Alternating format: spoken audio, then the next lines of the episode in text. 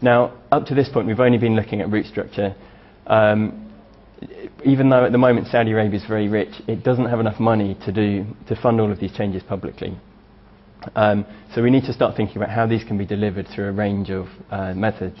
The other thing to consider is that if it's uh, widening, it means that it's going to leave kind of the edge of buildings for a long time. It might take it. Hopefully, these areas are going to pick up on high levels of movement, which should increase their potential to redevelop, and basically their land value should increase. That should provide a stimulus for redevelopment. Now, that still might take a long time to happen, though. So what we have looked at is a combination of um, delivery methods, which range from private sector delivery.